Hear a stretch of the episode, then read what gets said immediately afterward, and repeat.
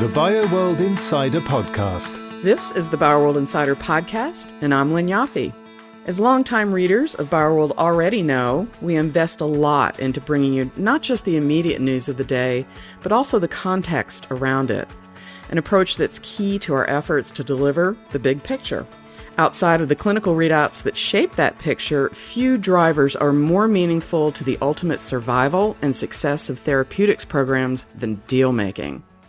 Today, BioWorld News editor Michael Fitzhugh is talking with BioWorld senior analyst Karen Carey to give you the latest view on how deal making is progressing this year. Michael? Thanks, Lynn. I'm so excited to have Karen with us today. Karen, thanks for joining us. Yes, thank you. Glad to be here deal making is always a favorite topic for me.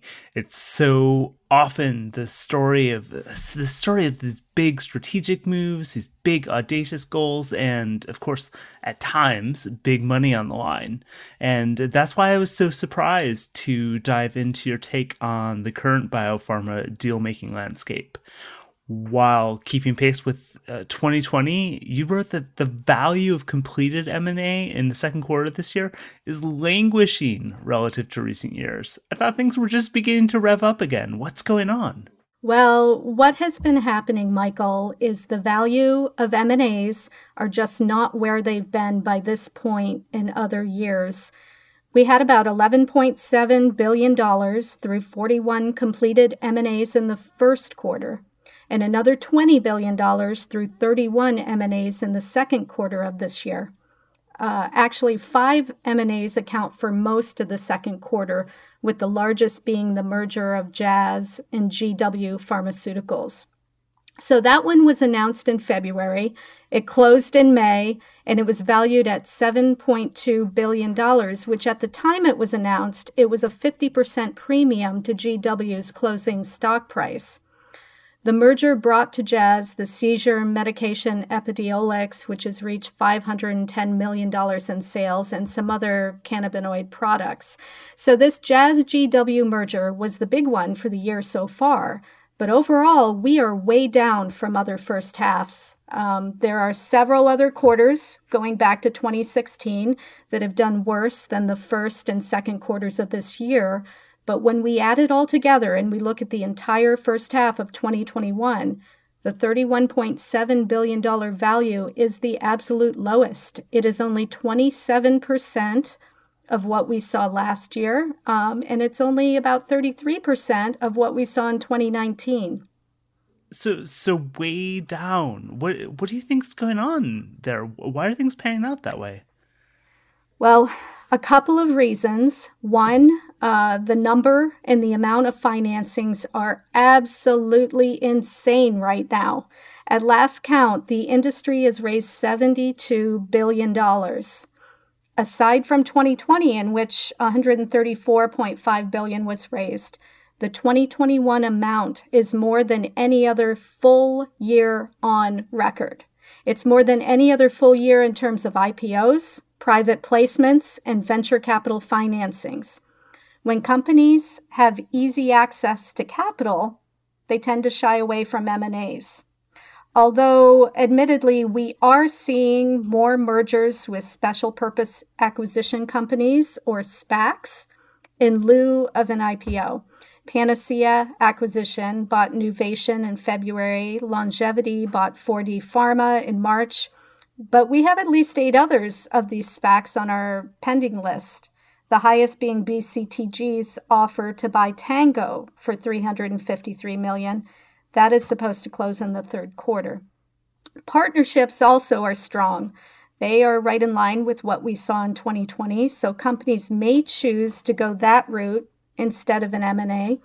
And one other thing I'll mention is that we may not see too many more of these huge mergers, such as Bristol Myers' $74 billion buyout of Celgene in 2019 or AbbVie's $63 billion purchase of Allergan last year. Those mega mergers somewhat skew the numbers in other years. And as these companies are bought, there are fewer of them that can demand that high of a price. There is one big one pending AstraZeneca's $39 billion offer for Alexion, which was a 45% premium at the time it was announced. If completed, it would be the third largest takeover to date of a biotech developer. So I thought that M&A might be an outlier in some sense, but it looks like the second quarter subdued track record even extends to other kinds of deals. I mean, you were talking about partnering earlier, but um, just looking at licensing collaborations and and JVs, um, you wrote in your story that Q2 held 468 deals in those categories which is the lowest number since the fourth quarter of 2019. What's the big picture dynamic there? Where where are things going there? Okay.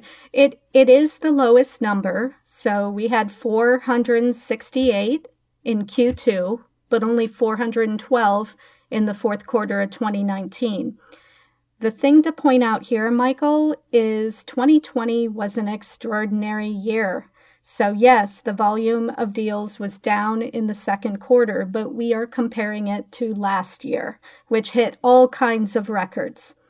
2020 recorded the highest number of deals for any single year at 2,067 and the highest value at $198 billion. For the first time since the pandemic started, things appear to be slowing down, um, but we will have to wait and see what happens next quarter with that. The first quarter of this year, um, in contrast, uh, had the highest number of licensings, collaborations, and joint ventures for any quarter in the last five or six years. So Q1 had 559. Maybe the drop in Q2 is a reflection of that, a correction of sorts, and we'll see it go back up in Q3. It's hard to say. Well, I don't think any of us argue with you about 2020 being kind of a outlier of year. yeah. one I don't want Absolutely. to live through again. Mm-hmm. Um, so there's another interesting trend in the mix with lots of activities in in both pandemic focused and regenerative medicine, um, driven by very different funding sources. Tell us a little bit about those areas. Okay. Um, well, we are not seeing the same level of deal activity focused on COVID 19 as we did last year.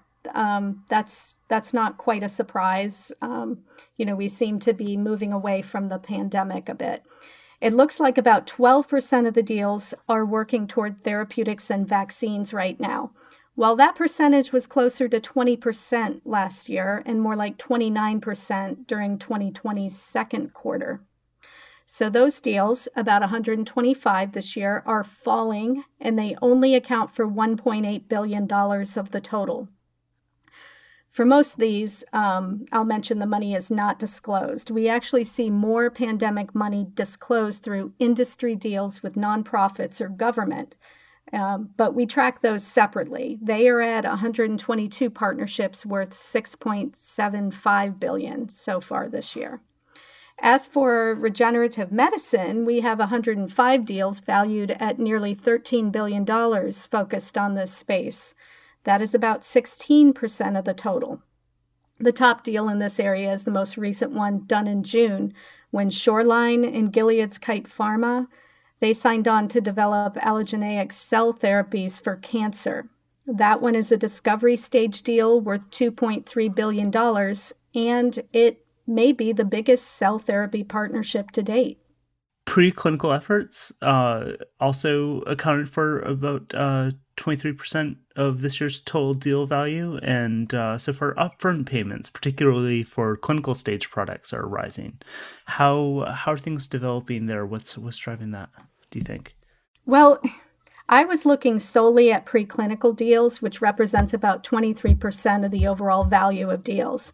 But if you add in discovery stage deals like the Shoreline Kite deal, it's even higher, around 38%. And that's quite a turnaround from earlier years when companies were partnering mainly at the clinical stage. What exactly is, is happening with that? Um, I'm not entirely sure, but financings in general are also investing in earlier stage companies. But not only are we seeing more more of these preclinical or early discovery stage deals, um, we're seeing a lot more money.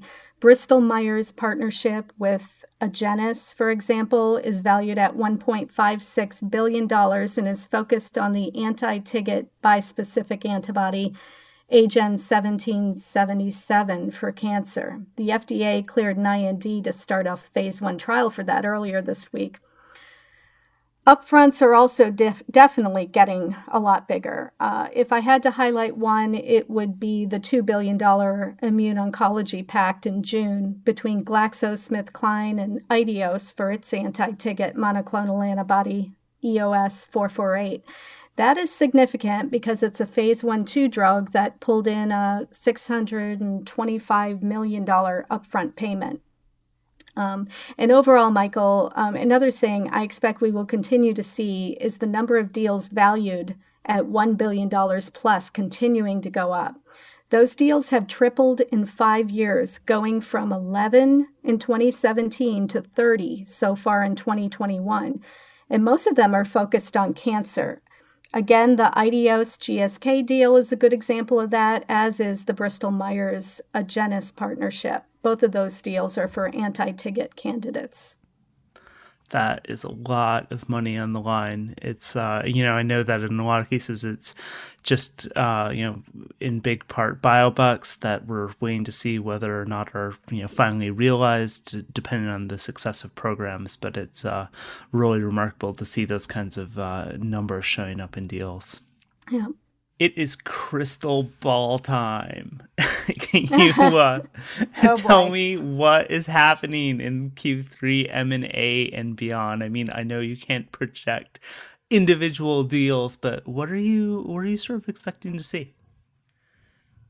Well, maybe maybe more of the same. We will continue to see um, Currently, we have 41 M&As on the pending list, valued at about $56 billion combined. If every single one is completed this year, we still won't come close to reaching the M&A values for either of the last two years. We may be more in line with 2018 though. So I think we will we will keep seeing um, deals staying in line with what we saw in 2020. Uh, we may not beat 2020, but I think we uh, will be in line with it or just slightly below it. Um, I also would expect the AstraZeneca $39 billion buyout of Alexion to close in the third quarter, probably in September. Um, and as I, I mentioned, you know, that would be the third largest of a biotech developer to date, but it would be the largest M&A this year. Um, there's only two of he- ahead of it the 2019 acquisition of Celgene for $74 billion and Roche's buyout of Genentech for about 47 billion in 2009. But overall, um, more preclinical deals, um, higher upfront payments, um, more cell and gene therapy partnerships. Um, that's what I see in my crystal ball. Excellent. So, uh, lots uh, to look forward to in terms of uh, news that we will certainly be reporting on in BioWorld, sharing with our readership. And thank you so much for uh, for taking that look at uh, at Q2, taking a look at the future. It's it's been a pleasure. Thanks, Michael. I appreciate it. Thank you, Karen and Michael. We'll put a link to Karen's second quarter deals analysis in the show notes. And of course, all of us here at BioWorld will continue to keep you posted on the important deals as they happen. So that's our show for today. If you need to track the development of drugs, turn to bioworld.com, follow us on Twitter, or email us at newsdesk at bioworld.com. Thanks for joining us. BioWorld, published by Clarivate, is a subscription based news service but all of our COVID 19 content, more than 5,000 articles and data entries since the start of the pandemic, are freely accessible.